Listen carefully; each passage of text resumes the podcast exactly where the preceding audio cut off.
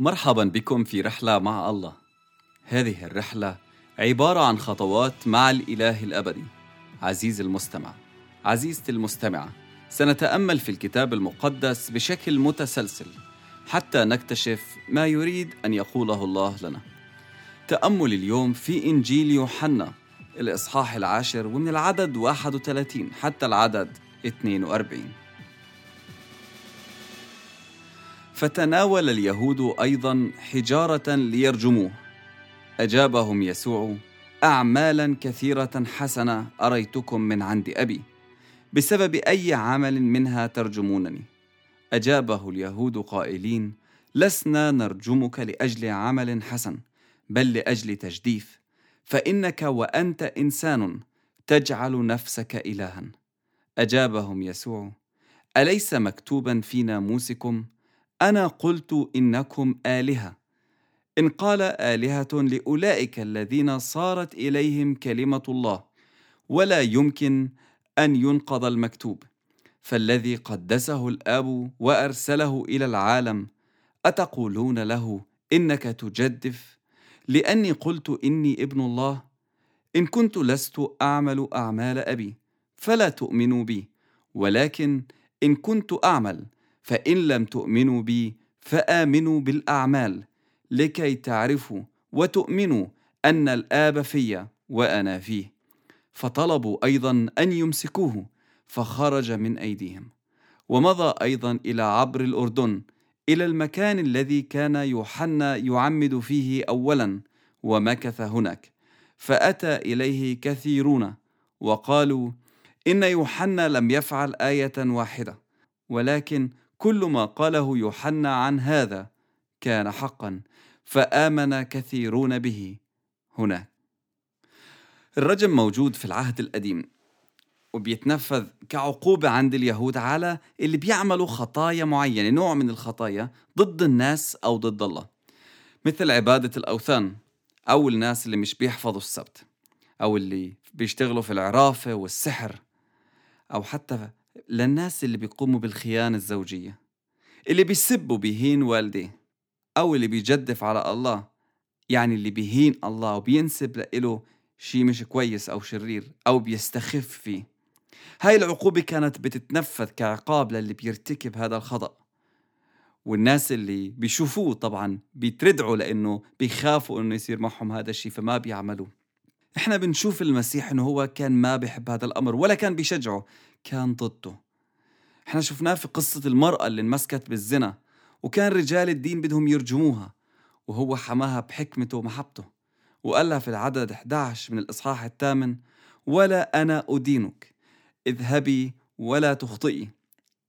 فهو إجا عشان ما يدين ولا يرجم لكن إجا عشان يعطي فرصة جديدة عشان يصلح الخطأ ويعطي أمل لكل اللي عاشوا وتجرجروا بالخطايا والذنوب. إنه أنا موجود عشان أعطيكم فرصة جديدة. وإنت عزيزي المستمع عزيزتي المستمعة هدف المسيح إنه يعطيك فرصة جديدة. بغض النظر أنت وين بتوقع بغض النظر وين أخطائك وين خطاياك وين ضعفاتك هو بيقول لك في فرصة جديدة. هو ما أجاش علشان يدينك هو ما أجاش علشان يحكم عليك ويقول لك أنت خاطي أو أنت فاشل أو أنت كذا وما عندك أمل.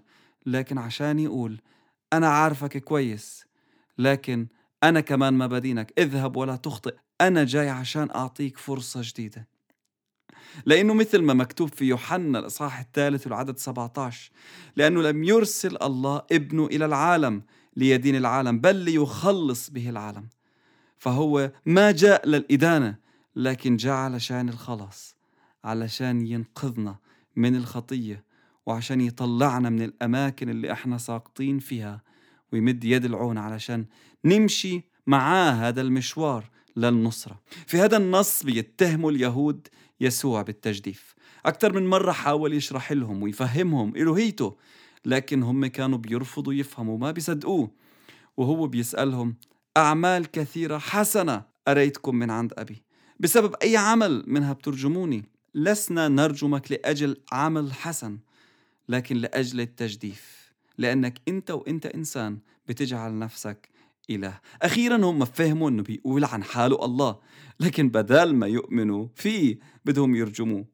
إحنا ما بدناش نرجمك على الأعمال الحسنة. لا إحنا شايفين إن أنت عملت أعمال حسنة حب الله فيها لكن إحنا بدنا نرجمك لأنك أنت إنسان عادي وبتقول عن نفسك الله. قديش غريب إنه بعد كل اللي المسيح عمله يقولوا عنه إنسان عادي. ما فيش إنسان عادي بيعمل اللي هو عمله. بيقدر يتصرف مثله بيقدر يحب مثله ولا إنه يعيش مثله. حب حتى أعدائه أعماله كلامه شهادات الأنبياء اللي سبقوه عنه بتوري إنه هو كلمة الله المتجسد. وهو ما بيقول لهم أستغفر الله سامحوني. لا لكن بيكمل بإنه يأكد لهم أنتوا اللي فهمتوه صح. والناس اللي بيقولوا وريني وين المسيح بيقول إنه هو الله في الكتاب المقدس. بكل وضوح هنا بيقول عن نفسه إنه هو الله. فبيجاوبهم وبيقتبس الآية السادسة من مزمور 82 بيقول لهم مش مكتوب في الكتاب. أنا قلت إنكم آلهة. هذه الآية قالت للقضاة والملوك اللي الله ائتمنهم وأعطاهم السلطة إنهم يحكموا بالحق بين الناس. بالرغم إنهم مش بيعملوا كتير هيك لكن الله لقبهم بالآلهة لأنه جعلهم ممثلين إله والبشر لازم يخضعوا لهم. فيسوع بيقول لو كان هدول ناس عاديين أخذوا هذا اللقب وهم بيخطئوا مش كاملين. فكم بالأحرى أنا اللي بدون خطية مقدس من الآب ومرسل منه. هذا منطقي إنه أنا ابن الله الله الظاهر في الجسد. وكل مرة بدهم يرجموه هذه النقطة كل مرة بدهم يرجموه بيختفي من بين إيديهم. في هذه المرة بدهم يرجموه لكن بيحكي لهم هذه الحجة اللي إحنا قريناها اللي اقتبسها من مزمور 82 البعض ممكن رموا الحجار على الأرض وناس تانيين بدوا يتناقشوا مع بعض. هو بيحكي كلام منطقي بطريقة أو بأخرى. صرف نظرهم عن الرجم وابتدوا يفكروا. بعدين بيقول لهم الحجة الثانية في عدد 37 لو أنا ما كنتش أعمل أعمال أبي فما تآمنوش فيه. لكن لو كنت بعمل فلو مش بتآمنوا فيي آمنوا بالأعمال عشان تعرفوا وتؤمنوا إنه الآب فيا وأنا فيه. لو أنتم مش بتصدقوا في عم في أنا صدقوا في اللي أنا بعمله. صدقوا في الشهادات اللي موجودة عني. خلال أعمالي. وقتها رح تعرفوا إنه الآب فيي وأنا فيه. بيحاولوا يمسكوه مرة تانية لكن مكتوب إنه خرج من إيديهم. كيف عرف يفلت؟ كأسرع منهم؟ هم كانوا بطيئين؟ هو كان مثل الخيال طلع من وسطهم؟ مش مكتوب. لكن الشيء الواضح إنه المسيح هو اللي كان بيقرر متى يمسكوه متى رح يتقتل. وشو اللي راح يعملوه معه؟ هو عنده السلطان لأنه هو الله مش إنسان عادي. حتى لو هم بيفكروا أنه هم المسيطرين وهم في هذه المرحلة ما قدروا يمسكوه وما كان عندهم سلطان عليه بيقول عدد 41 فأتى إليه كثيرون وقالوا يوحنا ما عملش ولا آية. يوحنا المعمدان المقصود ما عملش ولا آية واحدة. لكن هذا يوحنا. كل الكلام اللي قاله عنك حقيقي. وإحنا كمان بنآمن فيك.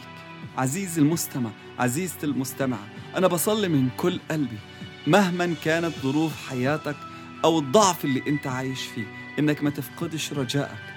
إنه المسيح عنده فرصة جديدة لإلك. توب وارجع له واعطيه فرصة إنه ياخذ بإيدك.